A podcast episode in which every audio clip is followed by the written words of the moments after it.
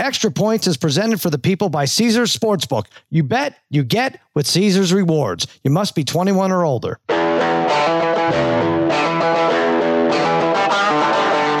Welcome to Extra Points. Now here's your host, Cousin Sal, and his good pals, Dave Dameshek and Martin Weiss.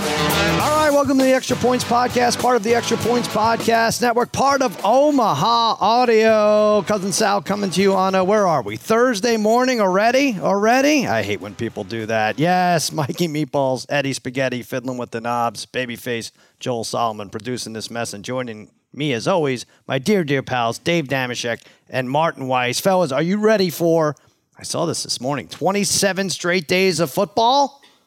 Wow. 27 straight. Ooh, it sounds like you're not ready. Sounds like you're not ready, Martin. I wasn't. I was not mentally prepared, but now, you know, I'm thrown in the fire and I will succeed. Like I'll be all right. I'm going to give you like 10 minutes to get ready for it. Should we take a little break? You know who is ready for it? The Kansas City Chiefs and the Philadelphia Eagles, who are pulling off fantasy football style trades. Yeah. Like, who knew Kadarius Toney could be had for a third-round pick? Who knew that Robert Quinn was available?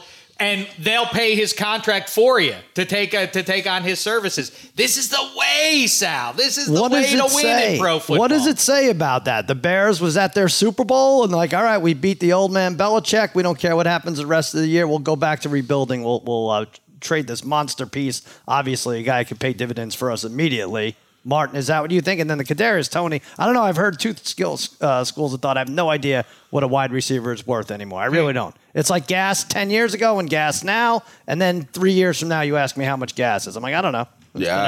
Wide receiver. Kadarius Toney, I don't understand it at all. Well, I don't know why he didn't work with the Giants. I don't know how it's going to work going forward. But with Robert Quinn, I feel like It might not ever get better for Matt Eberflus, right? Like if you watch the first couple weeks of the season, going there beating Belichick when Belichick is supposed to tie or go ahead of Hallis for all-time wins in Chicago. He defends Soldier Field.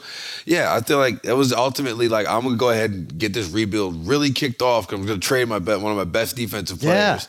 Yeah. While everybody's still happy, crying at the press conference. That was weird. Listen, your emotions are what they are. Yeah, after he said he was kidding. He actually said he was kidding afterwards. No. I mean, he's like, look, Roquan Smith got to be sitting back there like it's Robert Quinn, me, and Eddie Jackson. That's all we got back here. Yeah, right. Like, you know, they broke up the Three Musketeers. The draft pick isn't going to help this year. That's for sure. Anyway, that was weird. You're right, Shaq. But yeah, it's 27 straight days of football. I guess that means MAC action on Tuesdays and Wednesdays? It's got to be that they're doing the heavy lifting. Yeah, the games that you don't actually care about, but it does sound good to the ear. Tuesday, Wednesday. I do have to say very quickly, I know we have some sports to jump into. God, so much. In the game of life, I just want to give a shout out. As you know, on -3, we do the GOAT and GOAT of the week. The word has a lot of range, being a GOAT in sport and beyond. I just have to give a shout out. GOAT of the week, smoothies. Can you imagine? Most of the food we eat predates our existence on the Big Blue Marble. Yeah. In the span, Sal, since you and me were born, smoothies have become a thing, and we're better for it. It's sort of like salt on dark chocolate. I don't know who came up with it, but thank goodness they did. Yeah. It's enhanced my life. Wait a minute. Now, when did the smoothie become a thing then? Huh? Do you think they had smoothies in 1915? I assume after the advent of the blender, smoothies could have been too far after.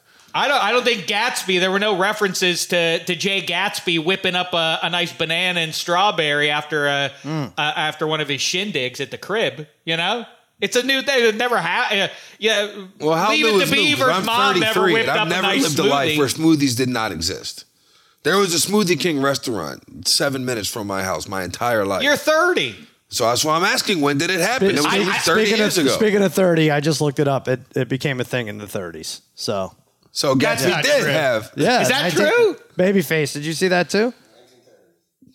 During the Great Depression, they had the luxury of taking some peanut butter and dropping it in with some protein powder. Theoretically, Gatsby over there on East Egg or Green Egg or whatever, it's been since high school. If you could plug it in. He had a smoothie going. Well, I feel like the podcast is, I mean, that should be an item for the outro. So it makes me think the podcast is over. No. Okay. I don't know. All right. We'll talk smoothie. All right. Well, we do have to go to the week is Harry, your friend Harry from Against All Odds, and who joined us on Mr. Lister with you, which I appreciated on Tuesday night. Go listen back to that if you haven't. And he cheated. I didn't like it. It's a sports trivia contest hosted by Dameshek. I loved it. It was me against Harry. He cheated. He still wouldn't admit how he cheated. I don't know if someone fed him the number. It might have been Babyface. I don't rule you out of that, by the way. Texting him or something, the answer. Kevin Millwood is the third starter for the Braves. But filthy. Anyway, he wants a rematch. No, you don't get it. You don't do that. Holyfield didn't give Tyson a rematch after he lost and bit him and all that stuff. No, but anyway, listen, Russ is doing calisthenics in the aisle of a transatlantic flight. We got to talk about this. This is yesterday. It's literally yesterday's news. Martin covered it with Will Blackmon on Lemon Pepper Parlay. I don't know. I would like Caesars to put out a prop. It would be tough to track on how many eye rolls a quarterback gets every week, because I think Russ would take it every week. I could just see those. Everybody on that plane, although their eyes were closed because they were theoretically sleeping while Martin, what was he doing? He was high-kneeing up and down the aisle? Yeah, because Will Blackmon was like, you know, I've been around guys, as soon as they get hurt, you know, every waking moment, it's all about getting back to the game, getting back right, getting back so they can get out there, get back to the field with all their guys.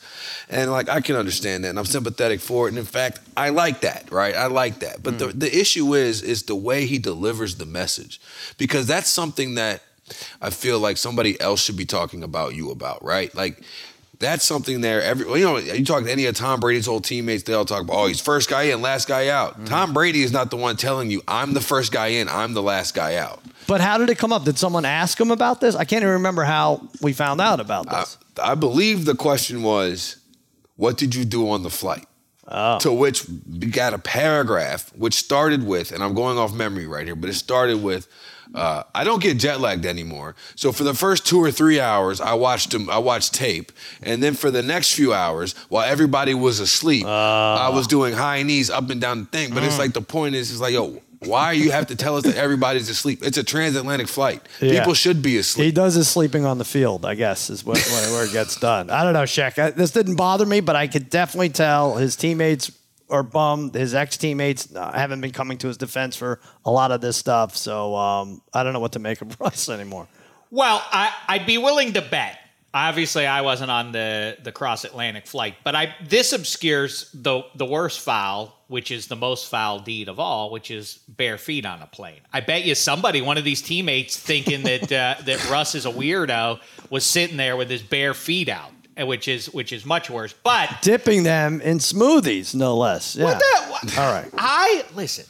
What the hell did Russell Wilson do to anybody to deserve this level of hate from, Seattle Seahawks players? And I get that part of it is because Richard Sherman and those guys feel like, hey, we deserve as much shine as the quarterback does. But in the quarterback league, okay, you got a Lombardi trophy with that guy at the most critical spot. Shouldn't you back off him a little bit? It's crazy. It's because nobody believes him. That's what it is. Nobody believes him. But imagine in a world that includes guys like Aaron Hernandez. It's the same as Russ is the worst. It's like saying drinking black coffee is the worst thing that could happen. No, getting burned alive would be worse. It's like this weird. But we've all had people. What did Russell Wilson do except be like a? But he's annoying. Cheesy. He's probably annoying. We've all worked with someone annoying. We just wanted to stop, right? Yeah. So. This is the direct quote. Everyone was knocked out. I was doing high knees and working on my legs and everything else, making sure I'm ready to rock. So that was good. And it's just that's in the middle of your paragraph. And somebody's asking, how was the flight? Yeah. I know, but it's like talking about... Thanks, Russ. The flight was good. You know what it is? It's like, have you ever, when you're in your 20s and you have a roommate, or in college you have a roommate, and then you talk he never does the dishes. I have to do the dishes every time. It's nobody cares about your roommate situation but you. Stop complaining.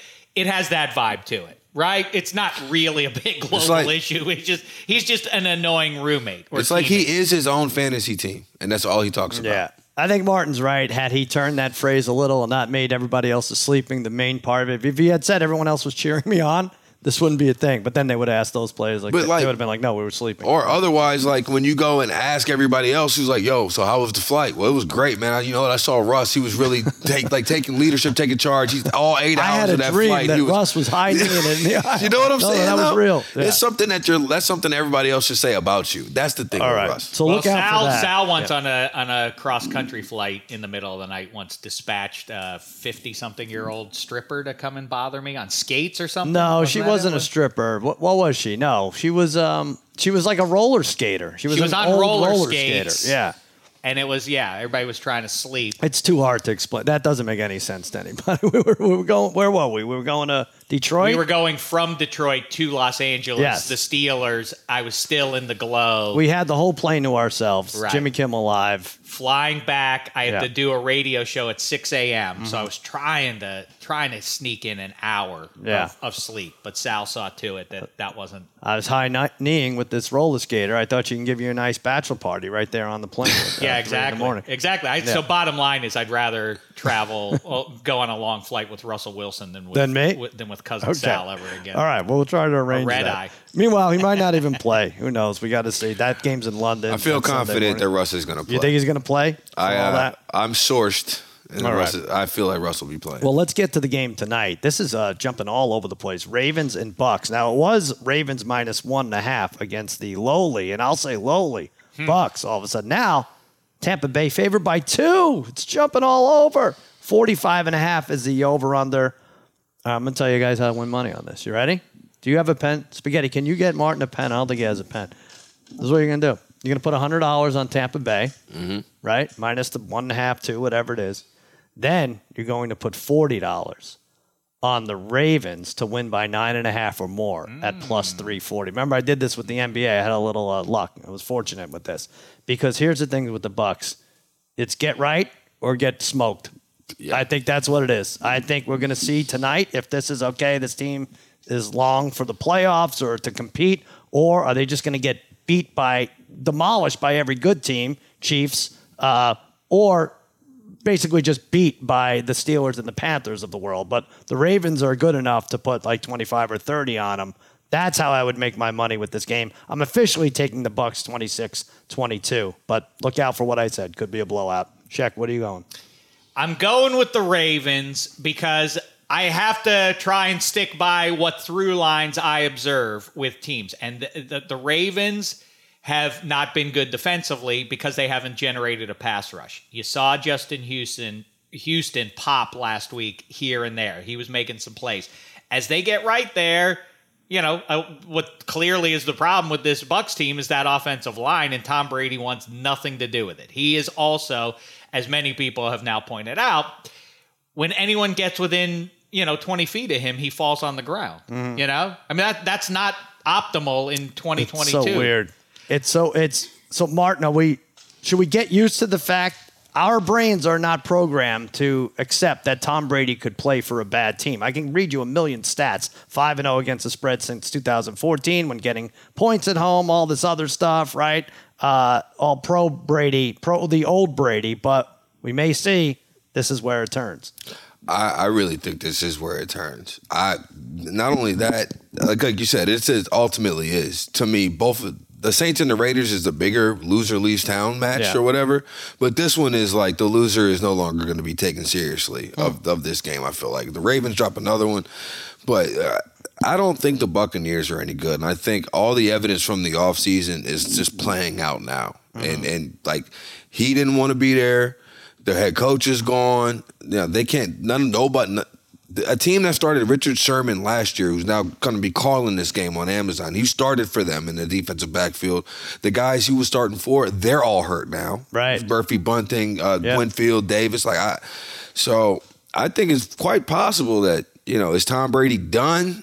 But I think he's done the idea that he is the sole vessel, that he is he's the tugboat that you can carry everybody with. That ship has long sailed to extend the boat. They have a lot. You're right. It's not just Brady they have problems with, and they put up a 3 spot against Carolina, so that's bad too. Sure, the Evans drop, all that couldn't get going, but they have. They're Vita Vea. Shaq doesn't that defense doesn't give up rushing yards like they did to the Panthers. Ravens averaging 156 a game on the ground. This is without Dobbins for the most part.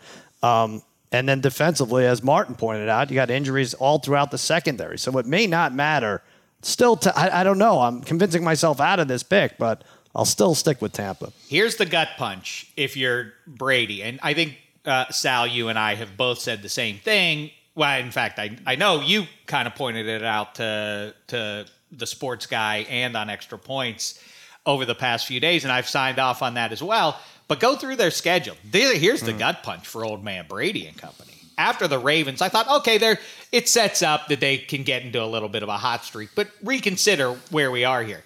After this one, then they catch the Rams, who are scratching and clawing and obviously are a talented team, top-heavy as they are. Mm-hmm. Then Geno Smith and company come to town. That's not a walkover anymore, is it?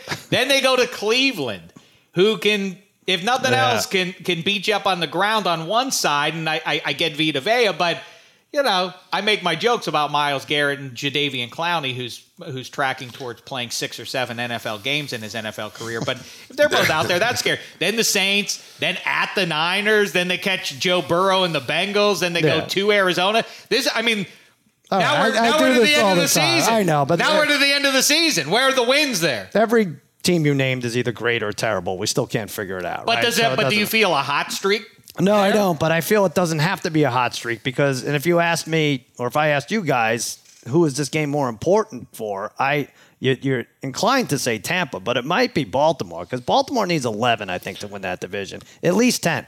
Tampa doesn't have Cincinnati in their division. They could win it at 8 and 9. Right. I buried the Bucs last week. To me, the Ravens are the team here that still has a chance to compete. Like, I really don't think that team is bad, man. They're bad. I can't argue with that. On almost every side of it, they are. They can't run. They can't stop the run. Brady's like playing turtle every time somebody gets close. Mm-hmm. Like, to me, this is Lamar get right or nothing. I mean, Brady, at some point, Sal's right too. If the Ravens keep losing, it just deepens the organization saying like, we love Lamar, but this is not a winning formula for us to go forward with. So, I think that's a concern. But, Brady is a superstar quarterback. He is supposed to cover up the warts that exist on the rest of the roster. He's doing anything but. He's, he's at best a passenger along. Rashad White, wonder if that's a big change there. Lenny Fournette doesn't look good, but of course, I believe the offensive line. I think he's their leading receiver, Lenny Fournette, in terms of receptions. But all right, I'm gonna stick with the Bucs. Ravens won 4-1 against spread in the last 6. You know what's fun though, Sal? Bucs are not much better, but I've been talking about it on -3. I'm fascinated to dip into the season win totals. Yeah, all these teams. There's some really interesting ones out there. I mean, I love the Steelers over 5.5. I have them written down in the other room. Yeah, I know there are some really interesting. There are some amazing ones. There are some. The Eagles are still at 13.5. The Cowboys are 11.5, which made me feel better. The Giants are 10.5. But you're right. I don't know if you go by Vegas. Like we're running out of room for playoff teams. But anyway, let's talk about those Cowboys for a second. Bears at the Cowboys, 9.5 and 42.5. Looks like Zeke is out and maybe for a while. He didn't practice again today. Another running back goes under the rushing total. Looks like this is not the one that I wanted, but I'm guaranteed 9 or 10 of the 26, and we're not even halfway through the season. I am so happy that wake-up call, that Bears team showed up Monday against the Patriots and they may still, but at least the Cowboys go into this saying, okay, we got to at least take that team seriously. It's no joke. Martin, you're shaking your head. You don't think it matters. No, I'm sick about it. I'm sick that Dan Campbell didn't challenge any single thing potentially that could have kept him in the Cowboys game. Yeah. And then didn't pull Goff, which could have kept him in the Cowboys game because he was just selling it. And then the Patriots, my survivor pick, just completely folded it. Who, Matty? Yeah, I'm not happy about the way that the Cowboys and the Bears in their last game. He doesn't want to give the Cowboys that defense any credit, even though he did kind of a couple weeks ago. But I don't think any challenge of Dan Campbell was going to stop. Well, I don't know. The Trayvon Diggs interception that may or may not have hit in the ground, I would have liked to have seen if it actually did. All right. Right? That's what I'm talking about. Like the maybe the side judge who was about to rule touchdown when the backup tight end was going in, maybe he was right. What do you have for this week? I'm going with the Bears. You are. I think they win. I mean, I think the Cowboys win, but I just at this point, if you look at totals under 43 with double digit spreads, the dog just wins. Like they don't even cover, they win. So I'm taking the Bears to cover. I'm going to go Cowboys 28-13. I picked against them last week. They're 11-1 against the spread versus a team with a losing record. I think Dak will be fine now this week, where he was very slow out of the gate last week. What do you think, Jay? I'm taking the Cowboys. My question to you, first of all, Sal, is I have two questions for you. First of all, if the Bears don't win on Monday night, what's the number on this game? Interesting. I had it at 12, but I guessed it with Simmons. I said 12.5. It was going into the game. It was 10. So it wasn't much different. And you know, gambling 101. If you can counsel me on this, be my Sherpa here. So are the books reacting to what they sense the public now thinks the Bears are, and that's why that number goes that way? I mean, why would the number? Yeah, a little bit. Yeah. So it's based around that. Either way, sure. I'm going to take the Cowboys here because I'm riding what you are, which is Dak Prescott is going to – we're going to finally see the real Dak here for the first time in this football season maybe. But that's the other question. If Dak is mediocre in this one, at what point do you become concerned about how far this Cowboys team can go? Because the defense is legit. There's no doubt. But – If we have a mediocre quarterback, I'm going to look around the league. What's going on? I hear you. I know, but at what point is Spaghetti's going to lunge at me? But they have a mediocre quarterback that's going to win 14 games this year. Everybody, right? Every single team. But are you concerned about where Dak is in his career? A little bit. You know, they have a bye after this. So, like I said before, 6-2 going into the bye. I'd be happy. They smoke this Bears team, and I think they have a real good chance to do that. Yeah. That will be you're going to feel great for the next 2 weeks. Right. Exactly. If Dak can deliver for you, Cowboys Nation will go wild. Maybe I'm good. That short week for the Bears, I feel like that was their Super Bowl, knocking off the old man in prime time. Yes. So that's what I'm banking on. I do think you got to be worried, though, because the Bears unlocked something. And if they understand that Justin Fields runs a 4-4 and is at this point a better runner to any defense, for sure. Against the Patriots, they probably, I think it was maybe 10 just drop back runs. I still can't figure out that game. I don't know what happened that game. It's so stupid. I thought about it. Belichick doesn't do well with running quarterbacks. Yeah. It's like a Saban thing where it's like if a quarterback can move, that's a trouble. But maybe. It will keep me up at night. Steelers and Eagles, Shaq. 11-43. What is this? The Keystone Calamity? What are they calling this? I don't know what this would be. TJ Watt, practice? Fetterman Bowl. Is he playing, Watt? No, TJ Watt, there's no evidence he's playing. He's back after the bye.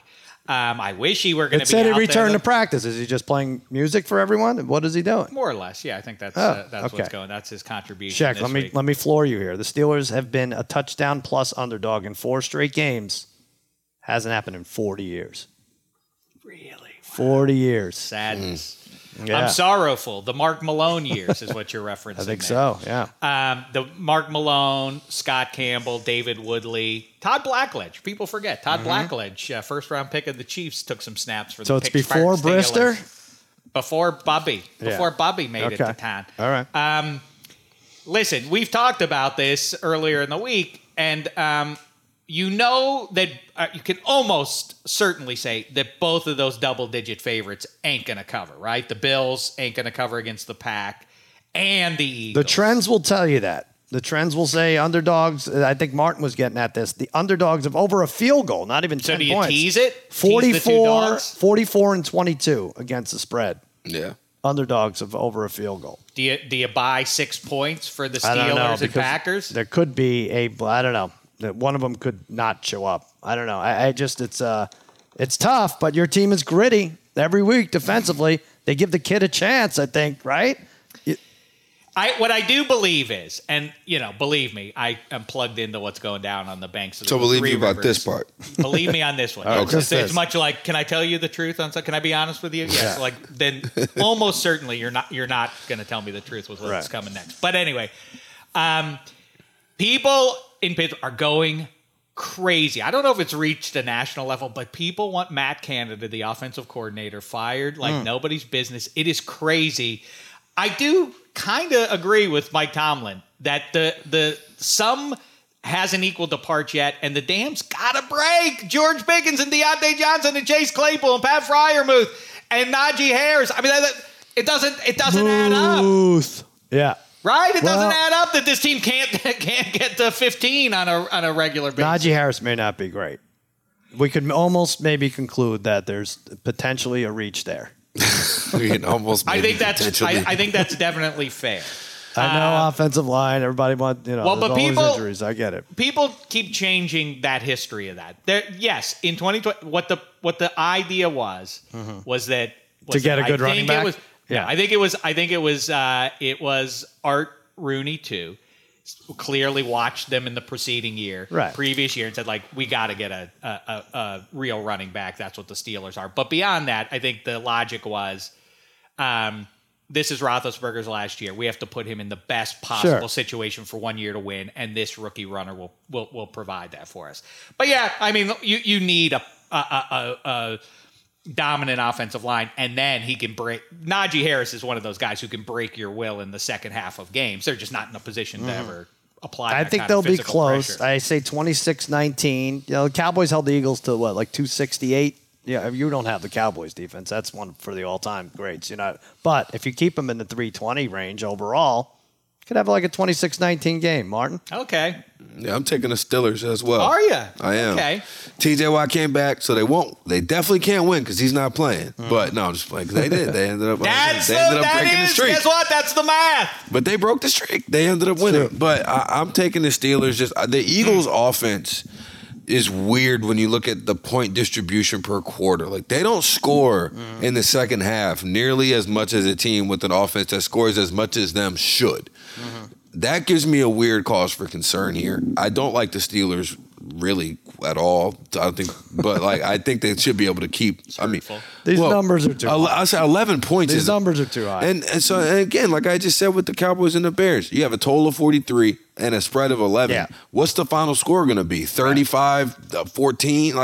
Like what is it going to be? Yeah, you'll have a chance to. All right, you talked me into it. By the way, I'm filling this out on extrapoints.com in the arcade. I'm doing my pick 'em in real time. Good. I'm making my picks. It's generally how I do it every week. Here. So I'm going to check the Steelers there. I do think to your point, yes. At some point, the sum has to get close to the parts that they're throwing out on the field, and they can score some points. Can these Pittsburgh Steelers? I don't even care about any of that. Road underdogs at 36-26 against the spread. Okay. It's hard. That's from action. Yeah, this is hard to argue. Yeah, that's it. I don't need to see the ball on the field or any of it. Raiders Saints. It's hard to argue that I really whiffed on this, picking both these teams to win their divisions. Not looking good. Although your Saints are what? A game behind? So stupid. They're a game behind, but they suck. Game and a half, I guess. Could be a shot at first place, playing at home with Andy. But here's the problem. They're catching 1.5 at home. 49.5 is the over-under. You're just not going to kickstart your season with Andy Dalton every time he's out there, right? You just keep waiting for the Saints and Jameis Winston. I don't know if Michael Thomas got in Jameis Winston's ear and was like, hey, you could sit out these games. They still pay you the same amount. But I don't know if we're ever going to see him. Saints defense, Martin. Not as good as I thought they'd be. Only one interception this year, and I think it could be a big stats game for Derek Carr in the Superdome or whatever you call it. I'm taking the Raiders 30-20. I think I'm right with you, unfortunately. As much as I would like the Saints to win this game, well, I just don't. I don't see it, and they don't stop the run. Josh Jacobs is playing like a man possessed, and the way to like McDaniels has got it figured out so far. After those first couple, like I know it was ugly, like the first 3-4 games, but they've really turned it on. I should have picked them last week in Survivor. That was an easy one. But I thought I was worried when Derek Carr went out. But seeing that Derek Carr is good, Jared Stidham shouldn't see the field. Yeah, I like the Raiders here a lot. The Saints are so injured, and we talk about how good the Saints defense was. Well, they promoted the defensive coordinator to the head coach. And it seems like neither one of those things is working out too great right now. So maybe they should have just, I don't know. Maybe without Sean Payton there, I think you're right about loser leaves town for sure for one of these teams. Maybe both. Shaq, what do you like? I mean, I guess so. But to your point about the Bucs also applies to the Saints. If the Bucs lose on Thursday night, then the Saints can afford a loss here. Mm-hmm. I'm taking the Raiders. I think the nation kind of tuned in to how good this Vegas team is and snake bitten they've been so far this season by watching them in Arrowhead. But of course, that also was true in Arizona. I don't want to get too much into the fluky game. Oh, they could be 4-2, but they're obviously better than what their record is. I think they show it against Andy. All right. Now, Spaghetti is going to be in attendance at Giants Seahawks in Seattle, and he's going to see the best matchup of the day. I don't know if it's going to be the best game of the day, but including Buffalo Green Bay, this is the best, most intriguing game on the board. Seahawks 3-point favorite, 45 is the over-under. Two teams who I thought were in rebuilding years are a combined 10-4. The Giants are 5-0 straight up as an underdog. You don't ever see that, Martin. You don't see a team win five games as an underdog, let alone the calendar hasn't turned to November. I'm going to take the Seahawks because I don't know. I don't know what's going on with either of these teams. 23-17. Pete Carroll 15-7 against the spread at home when Russell Wilson is not starting at quarterback. That jumped out at me. What do you like? I'm with Seattle. Just in the idea that I said it last week, and I'll say it this week, and I'll say it again. I don't believe that this Giants formula is sustainable going forward. I just don't. But they're playing the Seahawks. And I get it. I get they keep winning. But even when I see, at least with the Seahawks, I see Tyler Lockett. And I know who he is. And I've seen him get past and get open for the entirety of the time he's been in Seattle. I don't know who the Giants have. I know who they are. I've seen them play. Right. But I don't know where these guys came from. And then Bellinger being out. Was he not out? I'm just squinting at your. Oh no! So what happened? I'm just squinting at your takes. Oh no! Wow! Squinting. Oh, at the squint. Hold on. It just comes across as somebody who's not watching the Giants. Wow! Hold on, sure. Meatballs. I told you to put a sign on the door that say "No squinting at the takes," but he did it anyway.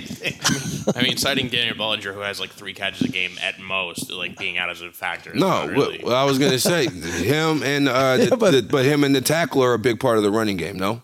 Evan Neal has been pretty mediocre this entire season. So. It is weird to watch. They were out there though. Hold on, they were out there starting though. I mean, the Giants have they rotate 3 different tight ends. They have Muriak, who's a run blocker. No, but so when I'm watching that 1 o'clock window, right? We all get Schefter's updates or anything. I feel like the Giants get 3 updates a day on an injury. It's like Neal is out, Bellinger, the tight end. I really think there were 3 within 2 hours, whether they're serviceable players, and I don't think they'd be mentioning them if they weren't. I mean, they didn't get hurt on the sideline being backups, right? So, yeah.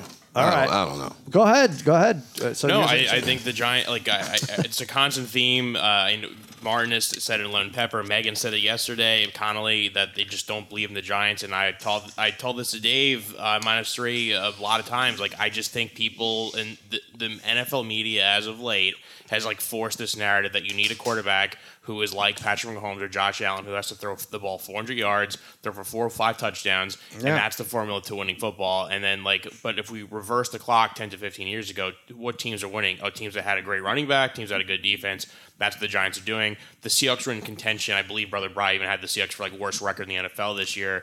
Well, here's the thing: who are you going to take? You were either going to take this. You were going to take the Seahawks or the Bears, right? For worst record, or the Texans. So it ended up. It's such a weird year. But go ahead. Yeah, and I'm just DK Metcalf's probably not going to play. I mean, Adoree Jackson, Tyler Lockett. I like the odds on that and favoring the Giants because he's been great this year. Saquon has not been stopped yet. He's effective, whether it's catching the ball, running the ball. Daniel Jones is coming off an NFC Offensive Player of the Week. 200 yards, over 200 yards passing, 100 yards rushing. The Giants do the typical Giants thing. They'll be down in this game, 7, 10 points, find a way to come back and win this game by 3, 4, 5, 6 points. And I think they're going to have another win on the road right before the bye. And then they have the Lions and Texans coming up next. So I do believe in this Giants team. Is Spaghetti going to get in a fight at this game? I mean, you're going to be outnumbered, Spaghetti. Spaghetti claims he's never been in a fight. I'm going with a group of all Giants fans. We got standing room tickets. Are there 30,000 people you're going with? Because otherwise you're going to be outnumbered. I don't think the Seahawks fans during the season with Geno Smith are that going to be that aggressive towards the Giants fans. What is the expectations for a Seahawks fan this year? I know, but I think you do get defensive. You do get defensive sometimes. But I don't fight. I think you paint a weird picture of me. All sometimes. Right. Well, then you'll just take the punches, I guess. I would. Yeah. Okay. All right. God, what do you think? What? Spaghetti. I hope you don't Spaghetti fight him, and all his pals there. Anybody comes at a Seahawks fan comes at him in a 12 jersey, Spaghetti's going to get on one knee and throw him across. Oh, come on. No, that's Spaghetti. I went to school in Boston as a Yankees fan and got into zero fights there. So I mean, it is. Just, all right. Again, can you believe I get that? This picture that I'm like some hothead, but it's not the case at all. What is the? Which is more surprising to you, that I've never been in a fight, or Eddie Spaghetti's never been in a fight? Well, Spaghetti. Oh, I think it's you. Really? Yeah. Well, I'm mouthy, and so you would think people would crack me at some point, but they don't, because I laugh. It's like when people get into, when guys start getting into, like, you want to go, I can't help but laugh, because it's so silly to me that I laugh. But Spaghetti, you always hear about, like, well, big dudes, like, yeah, well, you think it would be a challenge to take Spaghetti people out. Like that to take on big guys. Yeah, right. That's what he's going to see this Sunday. Yeah. But my answer to who's going to win this game. Yeah. I'm going against specifically what Spaghetti just said. I've been in that joint when the Seahawks are going good, and I disagree that they're not, that the Seahawks fans ain't excited right now. It's a good time to be a Seattle sports fan with the Mariners. I know I'm bringing in stuff that probably doesn't fully apply here, but that crowd is, in fact, going to be jacked up. The win in L.A., I think they crossed a threshold of, like, hey, we're in this thing now. Like, this ain't going away. I think, and that is a legit home field advantage when that crowd's going. It might be one of the three remaining home. You've field been advantages. In that place when it's loud, right? I mean, it really is. Remember, no road team could even go in there and win a game. We sat in Sean Alexander's suite. He was a really nice dude. Oh, yeah, it was fun. So I'm going to take the Seahawks there. But, I mean, Geno versus Dimes. What are we buying into? Someone's going to lose by 20, and we're going to be like, I knew it. It's right? It's more, like, to Eddie's point a minute ago, it's more Geno versus Saquon. And Saquon's left two games already due to injury. What about Kenneth Walker? Every bit as good as Saquon the last few weeks. I don't know. It's the best game. It really is. I'm excited for this. I'm excited for you, Spaghetti. Somebody is going to. I mean, the nation will write off the loser, right? Oh, yeah. Oh, yeah. Yeah, right. Yeah, if it's a blowout. I hope you enjoy the game, Eddie. Yeah, I do think Spaghetti is right about what he hits on there. I don't know why this 2022 is this year, but apparently there are different ways. Well, that's why you asking me, what are you impressed with Dak? Oh my God, does it matter? Let him be like the 20th best quarterback, and we'll still dominate with defense, right? Yeah. All right, Cardinals at Vikings. Both teams had time off. The Vikes off a bye. Cardinals off the Thursday game. Cardinals, you talk about no playoffs. -410 for the Cardinals. -410 that they don't make the playoffs. What? A huge favorite to not make it. Sheesh. Back to the postseason competition there. DeAndre Hopkins' return is pretty big. 14 targets last week, 10 catches, I think over 100 yards. The Vikes allowed the most passing yards per attempt. I think the Cards will move the ball, but the Vikes will probably win another stupid game, 27-26. They don't cover. I'll take the Cards and the points. I'll take the Vikes at home, nice and fresh. I do think we get a little loose, and I'm now guilty of doing that. But because Andy Reid always comes out of the bye with a victory, I think we now apply that math to everybody. They're like, oh well, yeah, they're fresh, and ergo they're going to win this game. I don't know that works. Right. I think applying some probably overly simplistic math, your teams are throwing on the Vikes because the Vikes have only one loss, so they're in the lead in the second half, so you're going to rack up some throwing yards on them. Maybe. Robbie Anderson, too, is not a small matter to plug into for Kyler Murray. I like these Vikes. I think that defense will prove over the second half of the season to be actually a unit of strength for them to go along with that nice offense they have. These Vikes ain't jive. All right. Martin? I'm with the Cardinals here. I do think the Vikes are jive. The same that Vikings team that you were just espousing was a bounced field goal in to beat the Saints, who we just pretty much left for dead 10 minutes ago when they were in London. As the resident person on this podcast is probably aware of this, I know Eddie knows as well. But Call of Duty Warzone is going to come out on Friday. The game already came out. Don't ruin it for me. Well. Oh. It is out. The game's already out. Yeah. But the Warzone thing is going to become active on Friday, and it's a double XP weekend, which just means it's going to be a lot of people playing. I think the Cardinals come out, and Kyler comes out especially, and plays well, because everybody is going to have the joke ready in their draft folder, right? Ready for, man, Kyler Murray must be, 100,000 XP now because he's playing Call of Duty all weekend. Meanwhile, he was vindicated and loyal because who was it? It was Juju, Kelsey, and Mahomes played together. It wasn't that game, but they played for an hour. No, they were playing. So they were playing Warzone as well. They were just playing the older version. The new version drops on Friday. Yeah, well, I know that. Yeah.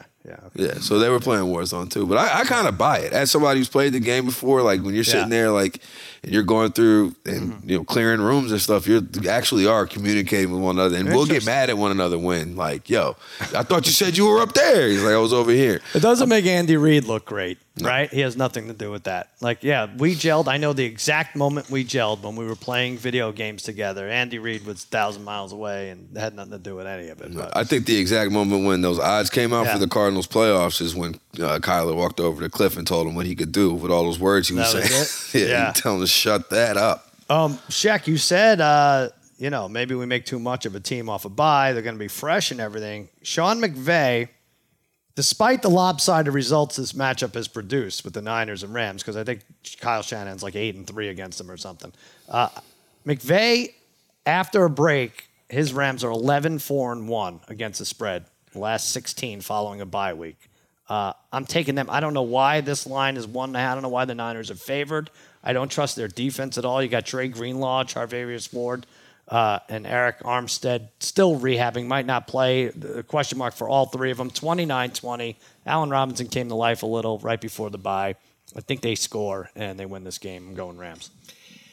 Yeah, I agree with you for the most part. Maybe to narrow it down, maybe it's offensive whizzes like McVay and Reed who have that extra week to cook up some new fangled stuff that the defense hasn't seen, and that's what the reason that those guys succeed so much. But yeah, you can't argue with the other side of things, which is Kyle Shanahan. I mean, what consistently good team over the last half decade has been pushed around as much as the Rams have been by Kyle Shanahan's 49ers? And I'm taking the Niners in Los Angeles. Big game for both sides of this thing. I hear you, though, because the Rams are the model for right now, and the Eagles and the Chiefs are following it. Everybody should be going for it. It's a win. It's a right now league. What's going to be in 2023 and beyond that is just jive. That's so much nonsense to be worried about that. Go all in. Do what the Rams are doing. But right now, my pick is... San Francisco 49ers. No, different game, Shaq. San Francisco 49ers. Chiefs are off. Will you explain it, Shaq? I'm sorry, I got confused there. And Kyle's, I call it idle. The Chiefs, they're idle this week. Right, idle. Martin, break the tie here. I'm with the 49ers. I like this team a lot, and I don't like the Rams a lot. And I think that you got to look at, as I sound like Sean McVay with this voice going, but I think you got to, like, some of the Brady stats that you were talking about earlier, it's like, can we admit that Brady may play on a bad team now? I think all those McVay stats are kind of similar to, we'll get this in a minute, but some of these are floor stats where you may not have the same guys that you had out there in the beginning of your career. So, Sean McVay, I think, was 49-0 before he lost a lead that he had. Like, going into halftime with the lead, he was 49-0 winning those games before this year. Over 500 the entire career before this year. I think you got to point at some of those and wonder if this Rams team, like they were saying, it's a win now league and they did all that. Well, are we starting to see some of the mortgaging of the future come back on return? Whereas with the 49ers, obviously they just keep spending forward, like trading for McCaffrey. Well, they're doing that. They follow the Rams. The Rams are about to refine my point instead of mentioning the Kansas City Chiefs inexplicably. Yes, CMC is the Niners doing what they've watched the Rams do in their own backyard and following that model. And by the way, more practically, Nick Bosa should eat. He should destroy on Sunday. But I like the 49ers. I like the McCaffrey edition. We sat right here preseason. We picked our picks. We had made our picks for the division. You guys, I was Rams. You guys had 49ers, and then it was Elijah Mitchell and Trey Lance, and now it's Jimmy G and Christian McCaffrey. Of course, you have to like the 49ers right now, right? Yeah, I mean, I like them. Yeah, it's like them all year. I like them. Yeah. Martin, don't wince, but Spaghetti has the Cardinals in the Super Bowl. I don't want to shake my head. I don't want to start any issues. Listen, I have the Packers in the Super Bowl. I had them winning the freaking Super Bowl. They're playing the Bills Sunday night. Check, is this your uniform matchup of the week? Yeah, it depends. I haven't seen yet if the Bills, when they do that blue jersey, blue pants thing, it doesn't usually work out. But if they go, they don't overthink it. If they go white pants, blue jersey, yes, hard to argue with this as a high end. All right, then we'll move on. Nice matchup. The funny one is, of course, the Bengals and the Browns. We always must mention that Paul Monday Brown was kicked out of Cleveland, the team named after him. The Browns. Sorry, you're fired. Like, you can't fire Paul Brown from the Browns. Our Modell says, guess what? I'm a creep. We're doing it. I can. And then Paul Brown says, like, oh, yeah? Well, then I'm going to stay in the state, and I'm going to start another team, and I'm going to make the Bungles uniforms look as much like the Browns as I'm legally allowed to. It's just the best. It really was. I'm going to take, it's 11.5 and 47.5, another one of these monster numbers here. 234 starts for Aaron Rodgers without being a double-digit underdog, and that is broken now, unless that goes to 9.5, and I don't think it will. I'm taking Green Bay, just too many points. I get it. The Bills are the best in the league. It is weird to think that embarrassing to say Rodgers is good for a backdoor cover here. I don't know if that will ever say it again, but I think that's what it's going to be. 33-26, Bills win, Packs cover. Martin? I'm going with the Bills. I think the Bills cover here. I think the media circus out of Green Bay is really honestly surprising, considering it's a town that has less people in it than El Segundo. Like the idea that Aaron, like the back and forth between simplifying the offense, smallish city in California. Yeah, simplifying the offense, like, and then LaFleur saying, I don't know what that means, and then Rodgers calling out his teammates. Like, I guess the Packers are the only team that have rookie players that are making mistakes, right? They're the only ones, and that's, you know, if, as long as they just got rid of them, they'd be fine. Like, now I think, honestly, what we're seeing is Matt LaFleur. I'm worried about him and his ability to adjust when he doesn't have somebody that is dictating the coverage in the way Devontae Adams does, because Devontae Adams requires two people to check him no matter what, right? Yeah. So then you can get your matchups there a little bit easier. I think you have a mix between Rodgers and LaFleur, and I don't know when the bottom's going to fall out, because Aaron Rodgers seems like the type of guy that would just be pissy forever. I don't know. I do know this, Shaq. You're going to hate the stat because it doesn't mean anything. Since 2021, home favorites versus non-division opponents on Sunday Night Football are 1-9 against the spread. Boy, that's a hairy special. Come on. Sunday night. What does Sunday night have to do with anything? The night, what time it is that's relevant. Exactly right. They know when they're playing. I'm with you, Sal, on the Packers here. I think that at some point it is less than ideal that this $50 million weirdo is overriding what LaFleur wants to do. That's my takeaway. Yeah. Am I being a conspiracy theorist?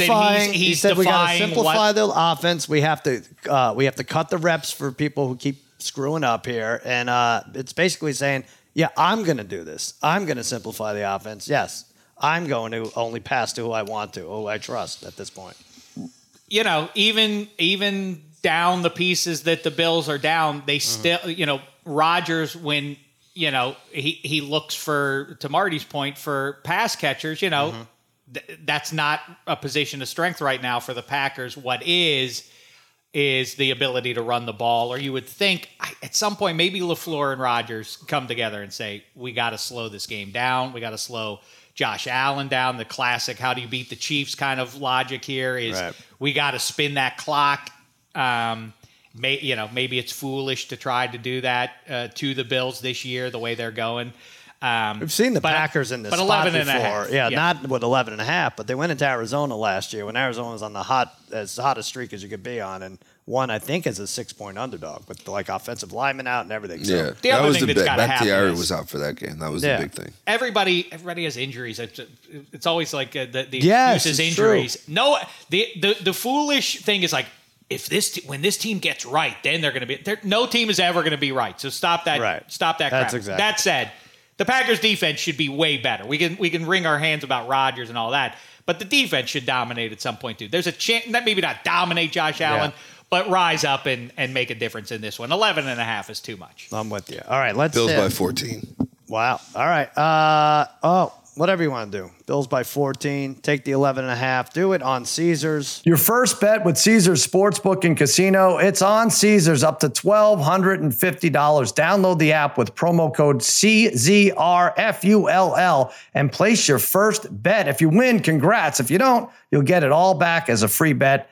That first bet also gives you 1,000 tier credits and 1,000 reward credits, putting you closer to the types of perks only Caesars can offer: free stays, game tickets, experiences, and more. You must be physically present in Arizona, Colorado, Illinois, Indiana, Iowa, Kansas, Louisiana, Maryland, Michigan, Nevada, New Jersey, New York, Ontario, Pennsylvania, Tennessee, Virginia, West Virginia, Wyoming, and Washington, D.C. Sports betting is void in Georgia, Hawaii, Ohio, and Utah, and other states where prohibited. Yes, you have to know when to stop before you start. If you have a gambling problem in Illinois, Maryland, New Jersey, Virginia, West Virginia, or Pennsylvania, or if you know someone who has a gambling problem, crisis counseling and referral services can be accessed by calling 1-800-GAMBLER, or in Maryland, visit Maryland Gambling, mdgamblinghelp.org, or West Virginia, visit 1-800-GAMBLER.net, Arizona, call 1-800-NEXT-STEP, Colorado, D.C., Nevada, Wyoming, Kansas, call 1-800-522-4700, Indiana, call 1-800-9-WITH-IT, Iowa, call 1-800-BETS-OFF. Louisiana, call 1-877-770-STOP. Michigan, call 1-800-270-7117. New York, call 877-8-HOPENY or text HOPENY. That's 467-369. Visit CONNEXOntario.ca or call 1-866-531-2600 or text CONNEX to 247-247. Tennessee, call or text Tennessee Redline. All right, let's take a quick break and then we'll get to our world famous pup of the week. This podcast is proud to be supported by Jets Pizza, the number one pick in Detroit-style pizza. Why? It's simple. Jets is better. With the thickest, crispiest, cheesiest Detroit-style pizza in the country, there's no competition. Right now, get $5 off any 8-corner pizza with code 8SAVE. That's the number 8, S-A-V-E. Go to jetspizza.com to learn more and find a location near you. Again, try Jet's signature 8-corner pizza and get $5 off with code 8SAVE. That's the number 8, S-A-V-E. Jet's Pizza. Better because it has to be. 10 seconds on the clock. How many things can you name that are always growing? Your relationships. Your skills. Your customer base. How about businesses on Shopify? Shopify is the global commerce platform that helps you sell at every stage of your business. From the launch your online shop stage, to the first real-life store stage, all the way to the did we just hit a million orders stage, Shopify's there to help you grow.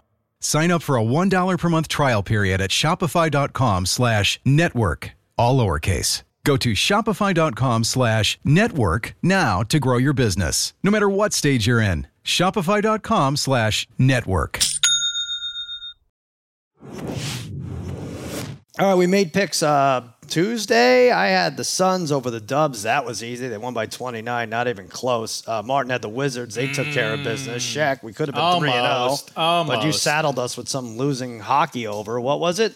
Rangers, I thought the Avs and Rags would get up over, would combine to score 7 goals. They made a late push to try and to get me over there, but give us your football pup of the week. This is an underdog plus 150 or more.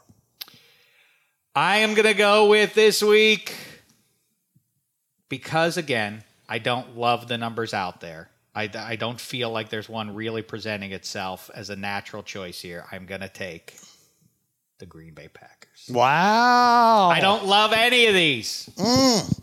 All right. We gave our you gave her reasons for the defense is going to figure it out. Wow, that's a big one. I love Dave even on Twitter. He's like, I didn't love any of them, but I almost picked the Commanders who won outright. I didn't say that after the fact. I said that in advance. It would be one thing if I was saying that. I should have taken the Commies, and I knew said it in the middle of the game. You said it in the middle of the game. No. As the Commanders were. No. That is not accurate. When did you say that? Now I'm squinting at you because that's not right. That is not what I said. No squinting. When did you send the tweet? I'm not going to say it again. I don't remember what time it was. It was not when the Commies were on their way to victory. I'm looking at our graphic. You picked the Packers in that game. That's not true. I'm not sure. I'm not going to be able to find it in time, but if you can find that. Martin, what's your pup? Dave, do you want to try to guess it? You've tried to guess it the last 2 weeks. I think we're going to have the same one. I mean, there aren't even very many options here. I mean, don't tell me you're going to take the Bears. No, I'm not taking the Bears. I'm taking the Miami Dolphins. Oh. No. I said that backwards. I looked at the wrong team. I'm sorry. I'm taking the Arizona Cardinals. Arizona Cardinals plus 3.5. I had in our extra points. Well, the Dolphins don't even get you. Right. But I said the Dolphins. I just picked the wrong one. Wait, the Cardinals are plus 3.5. Plus 160. Yeah, but 162. These are money line bets, right? Yeah. Okay, that's pretty good. You did like them. All right. I am going to take, we didn't cover it, the Monday night game. Sheck talked about the uniforms. I'm going, people are sold on the Bengals. They're right. I get it. It's smart. Good. The Jamar Chase thing, they're in sync. Let me read you the stat. Cincinnati has lost an NFL record 12 consecutive primetime road games. 12 consecutive. Goodness. The Browns are in every game they play. Pretty much, I'll say, plus 158 for the home dog is good enough for me. That's my pup of the week. Let's give World Series picks. I'm all over the Astros. I have a 10-1 ticket with them. I'm not hedging. I advised you, Martin, then to take the Phillies. For the series, it's minus 190. The Phillies take back is plus 170.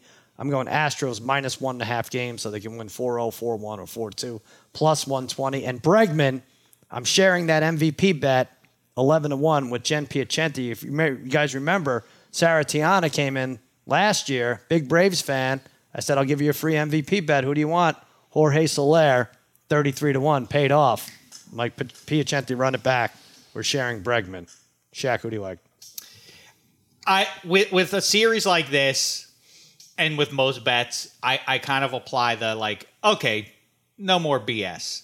If your life was on the line, what would you bet? If you had to take one of these two teams, like somebody takes your head if you're wrong. That's how I look at all of these. But yeah, go ahead. The Astros is the pick here. But I will say, I think the curse of Spoelstra looms large for Justin Verlander in game one.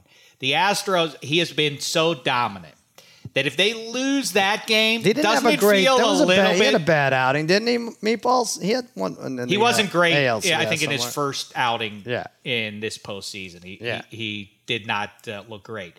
I think there's a vibe of, if they lose this one, now things are, maybe things are in their head. I also, it's a conversation for another time, but are the Astros, we've brought this up before, are they still the most hated team in sports? I don't know. I think they shed a lot of that after if they win here, right? And Dusty, I don't think so, because I think people are rooting for Dusty Baker. I know I am. And so I think that... but I think the Astros, I don't think they need to get this desperately, but I think if Verlander loses in game one, now I think both sides, I think both fan bases, and certainly I will be questioning things. But you're taking the Astros. Right? You can only take one side. I'm taking the Astros, all right. Yes. I'm taking the Astros. Hey, I'll go with the Phillies. I'll make Bryce Harper my MVP. Just like you said, you bet on the Astros a long time ago. And I don't like them. I like Dusty Baker, but I don't like them. I think it's hot team against best team right now, right? Astros are 7-0? Phillies 7-2, 9-2, I think, in the playoffs. It should be a good one. It's Nolan Wheeler. That is tough to get through at home for the Astros. I've seen the Justin Verlander in the World Series movie before. Yeah? Yeah. All right. Yeah, he gave up 6 runs against Seattle. Check. That was the first series there. All right, quick break, and then we'll do college. Hi, it's Mike Greenberg letting you know ESPN Bet is ready to take you through all the biggest sports moments this spring. The official sportsbook of ESPN has exclusive offers and markets from Scott Van Pelt, Stephen A. Smith, and me, plus many more. From the playoff intensity to finally getting out to the ballpark, there's no better time for sports fans. Sign up today. New users get a bet reset up to $1,000 in bonus bets if your first bet doesn't win. Download ESPN Bet today. What a play. Must be 21 plus and present in select states. Gambling problem? Call 1-800-GAMBLER. Terms and conditions apply. See app for details. Now, let's talk about the play of the week. The pressure to follow up Hypnotic and Cognac, weighing heavy on the team. Hypnotic was in the cup, blue, and ready for the play. And boom! Añejo Tequila came in with a smooth assist to Hypnotic's tropical fruit finish. Shaken, strained, poured. It was green and good! The playmaking splash shifted the tempo. Another great cocktail from the Hypnotic team. Every season is Hypnotic and Tequila season. Hypnotic Liqueur, Bardstown, Kentucky, 17% alcohol by volume. Hypnotic reminds you to think wisely, drink wisely. some good ones this week. Ohio State, Penn State. I think it's 15.5. Penn State was terrible against Michigan in the second half. Just terrible. Ohio State might be able to run all over them. It might be 45-20 type game, but I do think this is one of the scary ones where they have to come back from behind and win. And Stroud has actually been doing that, right? He threw a pick six a few weeks ago. He's gotten off the slow starts, and then he puts it on him. I would say Penn State first half. I'll take Penn State overall plus 15.5. They'll obviously lose, but I think it'll be close. What do you like, Shaq? That's interesting. I'm taking Ohio State with what feels like a pretty heavy number against them. But 15.5 is still not enough. I don't buy Jimmy Franklin against good teams still. They do have a knack. The scary thing is in that one spot, and he does seem to have that knack of like he gets one signature win a year where it makes you feel, if you're a Penn State fan, which I'm certainly not, like makes you feel like, see, he's too good. We can't let him go. Right. Kind of guy. And that maybe, but Ohio State is just too dang good. And we've reached that point in the season where Ohio State understands where it is that we must win out, reach that Michigan game clean, or we're in some real. It doesn't really matter though, Martin, right? Because even if they stumble here and beat Michigan, you can't go to the. It just gets so confusing at this point, right? But it's not even like Michigan could rejoice if Ohio State loses here. No, still gotta beat them. No, but I think Ohio State will win and cover this. But like Dave said, Ohio State. This is about the time they realize this. Holidays are coming. Halloween's here. It's time to win, and it's time to win with style. Yeah, like I think that they. Because right. As much as you say, like, they're fine if they lose this. I didn't consider the Halloween thing. You're right. Right. No, but as much as you say, like, you know, they'll be fine if they lose this game and rebound at Michigan. It's like Ohio State doesn't want it to rebound at Michigan. Like, they want to go in that game with that game because that game is their Super Bowl. That's it. Yeah. Syracuse, home for Notre Dame. Will you be able to follow this? Oh, yeah, this is only Saturday. Spaghetti. Some hostile environments your teams are going into this week. Giants are going to Seattle. Notre Dame going to Syracuse. What do they call this? The JMA Wireless Dome? It was better. Nah, don't even. Dome. Don't honor it was that. The Carrier Dome. It used to be great. Syracuse 6 wins in 7 games against the spread. They allow 15 a game. They didn't show up at all against Clemson in the second half last week. I think they win 27-19. Spaghetti, you have a feeling for this? You're taking the Q, Sal? Yeah, yeah. Okay. Yeah, -2.5. Yeah, I don't blame that. I think that's a good pick. I was wrong about Syracuse. I thought they would struggle versus NC State and Clemson, and they, I guess they were in that Clemson game. Obviously, the NC State game, they had their backup quarterback in, but still won that. I'd rather Notre Dame lose this one and then somehow pull off a miracle and win at home versus Clemson the week after, who I don't think is very good either, and they benched DJU last week. But Syracuse is they're consistent, they're well coached. Notre Dame is not consistent. That loss to Stanford, one of the worst teams in Division I football, really, really stinks. Like it doesn't even compare to the Marshall loss. So I lost any faith in this team, and it's a different team, obviously, with Buckner quarterback or Drew Pine quarterback, and I think Syracuse will win this game. You should lose purposely and play for the draft pick. Can you imagine if that happened in college? That would be fun. Like the worst teams got Alcorn State gets the 5-star recruit. No, just they suck. That's how it goes. Shaq. I'm going with the Irish here. I always point to 19-year-old student athletes are wired a little bit differently than the pro version. You know, how many times are these kids getting up for it? That was those last 2 games were so humongous for the program. You know, they're going to have a letdown at some point. A little bit of a gut punch blow in that one last week, and so I think that adds up to. And you know, Notre Dame definitely has. Had some real stinkers out there. At some point, I think they start to bounce back for their new head man. I'm going to take the Irish. All right. Yeah, I'm rooting for my man Marcus at Notre Dame. I like Eddie said just now, I don't think Clemson is very good. Why are you squinting, Eddie? You said that was – you picked your team. No, but like he said, I don't think Clemson is very good. And Syracuse and them were down to the wire. Especially after pulling DJ.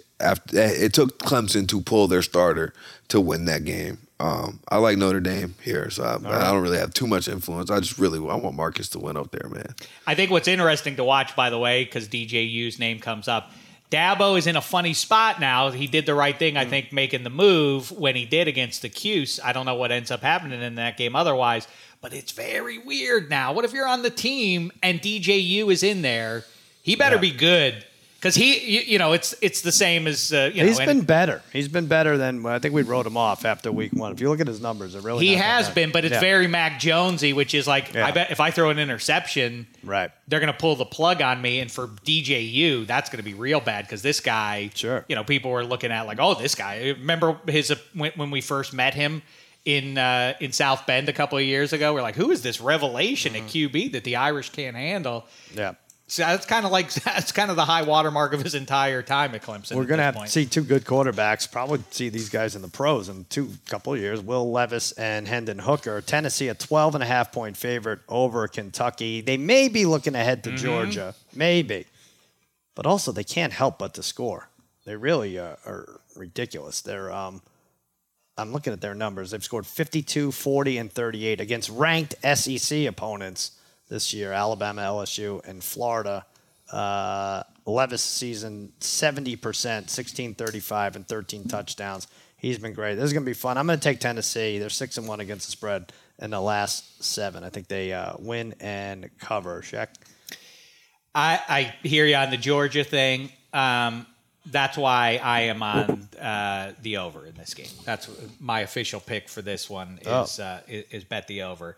Do you know what that number is? It could be 85.5. I have Tennessee is 85.5. Might not be safe. You don't think they figured out that there's going to be high scoring? No, it's 11.5. Oh, is that it? So that's why I have to take it. It feels like a smart play to make. Yeah, no, I did. Let me get the proper number there because I did. All right, Mark. While he gets it, what do you like? Sorry, I'm going with Tennessee. That team. I watch them pretty every week so far with my show being at the same time that they play. I really like that team. And Harry put me on them early. I'm riding the Hendon Hooker train. This is why I like it so much. 61. Right. But yeah, if you look at how many points just Tennessee scores, that should be good. They have a good – Tennessee has a – that's how Kentucky's going to have to stay in this with the running game. Rodriguez has like 400 yards in the last – 3 games. So either way, though, they're gonna have to keep the ball. Yep. Hendon Hooker had a whole game stat line in the first quarter and a half versus UT Martin. Yeah, for sure. They pulled them early. All right. Some basketball. The Lakers can't win. I don't take as much joy in this. I'm not even a Lakers fan, but I just kind of, Martin, we were talking about this before. I just don't think they're good anyway. David, if you're curious, I still don't think the Lakers are going to make the playoffs like I did at the beginning of the season. All right, that's fine. I get it. It is very weird. Excuse me. In a world in which the Bears can never find their QB, and now people are talking themselves into Justin Fields, maybe they have, and the Philadelphia Flyers can never find a halfway decent goalie for like 4 or 5 decades or whatever. It's funny that this team can't solve its ongoing issue. Which is finding a 100 of them. Like you would think in the 21st century NBA, you would be able to land a guy who could be a spot up shooter to assist LeBron and AD. And right? Speaking of assists, can they just not solve this for 3 years now? LeBron has more assists on threes career than Steph has threes. And the Lakers, that makes sense. The Lakers are 33 for 148. I mean, really, there's not a deficit of shooters. 33 for 148. So then, Dave, the answer to that question is: if there's not a deficit of shooters on the planet, it seems like the Lakers can't find any. It's the person who's building the team and the influences that are around it. Like, I don't understand how you go into a season. Like, first of all, like Russell Westbrook aside. Right, if you just I think they should send him home, right? Because it's clearly not working out. He's miserable. The Lakers are miserable, and I think he'd be a better team if he just didn't touch the floor, right? At this current time, but then look who you got left: you Patrick Beverly, Lonnie Walker Jr., Juan Toscano Anderson. Right. These are the guys who they picked up in the offseason thinking this is going to take a play-in team to what, the 4 seed? Yeah. Like they were a play-in team the year before. And those were the roster improvements. Like, you're at -150 to not make the playoffs. I suggest jump on it now because that's going to go to 250 and all those, right? The problem is, you think they're going to be outside the 10? This team, outside the 10, don't even make the play-in? Because I know if it's you have to get lucky. See, that's the thing that throws me off is because you got the whole Wembanyama thing. Like, the Lakers have no incentive to lose because the Pelicans own their entire future, right? So, yeah. like the Spurs and Portland would Portland, have to, yeah. But now Dame might be out for a little bit. But yeah, I don't know. But that gives me cause for concern. Like if everybody was incentivized to win, right. There's no way this is a top 10 team in the Western Conference. You can't count on a team to want to win. It's really crazy. It happens in all sports, but it seems bad. As far as I talk about the win total specifically with the NFL, it really is hard to bet them now in August when you don't know exactly what team is going to go in the tank around this time of the year. Like it's going to swing wildly in either direction. Well, that's why you do to make the playoff bet is similar to some of these win totals. That's how you make your hay. I think. Smart. What about Westbrook moving in next to LeBron? Yo, I saw that and didn't believe it. I'm like, there's no way this is real. I saw it was Darren Rovell who tweeted it, and I was like, most of the time he's just tweeting about like, look at this absurd hot dog turned churro at the Dodger Stadium or whatever. Yeah. So I was like, there's no way that Russell Westbrook really bought a house next to LeBron. It would make more sense if we were in like, I don't know, like Cleveland or Orlando or somewhere where they feel like there's not too many $1 million neighborhoods. Yeah. But in LA, I feel you can figure out a few different places to live as a millionaire besides right next to LeBron.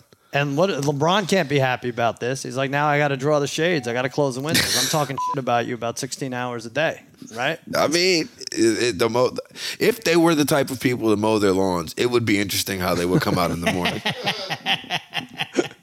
We'll have to check the lawns. Maybe their lawn services will get into fights. They can probably afford one of those You think? Yeah, the riding mowers? Yeah, the riding mowers, right? I don't know what Wes does with his Westbrook does with his money. Interesting. Who would you want living there? Who wouldn't you want? Living next to me? If you were an NBA player moved in next to you. Grayson Allen. I legit just said that because I thought y'all would laugh. This is a funny answer. Patrick Beverly, though, was probably my first. Really? Yeah, Patrick Beverly, I mean. He's a nice guy. I met him. I'm sure he is a nice guy. His family's nice. But the way he does his job infuriates me. Well, what does that have to do with it if he's taking the garbage out? It just pisses me off. Like, I'm just being honest. Like, I see a Patrick Bev, and I see the whole timeline clap for him. It's like, oh, yeah, Pat Bev got out the mud. Yeah. It's like, at this point, bro, you're an NBA player. You're not in Greece anymore. You're not in Europe. Like, you're a career NBA player. I get that, like, that's how you made it. Mm-hmm. But, like, chill out. Going around people's knees and ankles. Like, just play hard defense. Like, but also... Ultimately, that's why he's in the league is because he was playing on that edge. So Check, I just dislike him. Well, I think the obvious answer is Draymond. You know, he's up podcasting at all hours. He's very loud. He's argumentative, and if things go the wrong way, he might turn your lights out. Is this why he wouldn't want to live near you? Because all those reasons seem to apply. Very loud and podcasting at all hours. Yeah. Okay, touche. I feel like the neighbor of you and Draymond would be really pissed whoever's off. In the middle. That might change. Would it count as a fight if my first fight of my life if Draymond punched me and turned my lights out? Lays out. Yeah, that would be. I think participating. So. We'll count that. Yeah. I would say I think Taco Fall.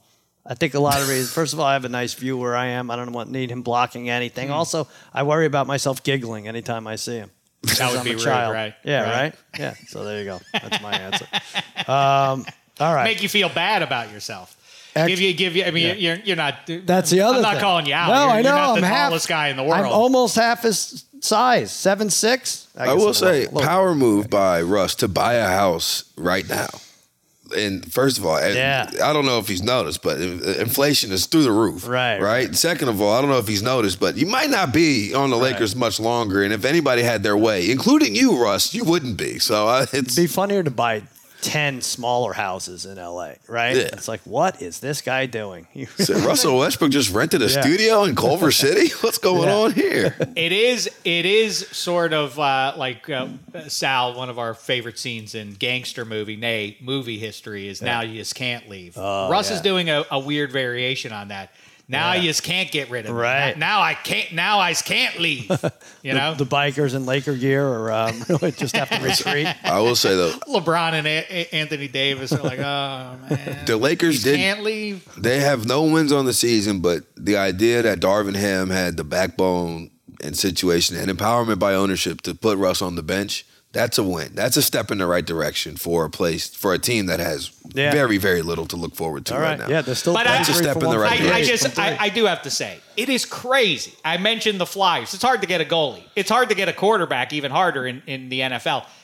How can you not find one guy who can catch and shoot? It's crazy. But that's what you got right there with Russ. Maybe you could trade for some. Maybe you get Martin's neighbor, Grayson Allen, in there. Maybe. Who knows? All right, extrapoints.com/arcade. Hit it up. Win yourself a gold cap. Win $100 cash. Or maybe it comes on a card. I'm not sure how it works these days. Do that. Extrapoints.com/arcade. Lemon Pepper Parlay. Martin. You got Will Blackmon. You got Sheck on -3 with Kevin Hench and Eddie Spaghetti. You got Eddie Spaghetti on waiver wire with Jen Piacenti. You got Jen Piacenti. Oh, no, I think that's where the chain ends. I'm trying to go there. You all almost right. did it. Keep going. Right. Against all odds. I'm on Against All Odds with the degenerate trifecta. Megan Fun of Sports, Megan Connolly, Megan Morant, and no, Megan Connolly is Megan Morant. Oh, for God's sakes, there's too many Megans. Megan Connolly and Megan Galley. There you go. And Covered in Glory. There you go, right there with Brett Cormanus and Toby Mergler. So that'll do it. Mr. Lister. Episode. You Mr. can find Lister. It as a podcast. Do that. Listen to the disgrace that is Harry on that. Wants a rematch. He really is a burning tree dirtbag. Anyway, there you go. I want to remind everyone out there, you may not. What is it? Check. I don't know. You may feel like underdogs. Speaking of burning tree. You're all my favorites. There you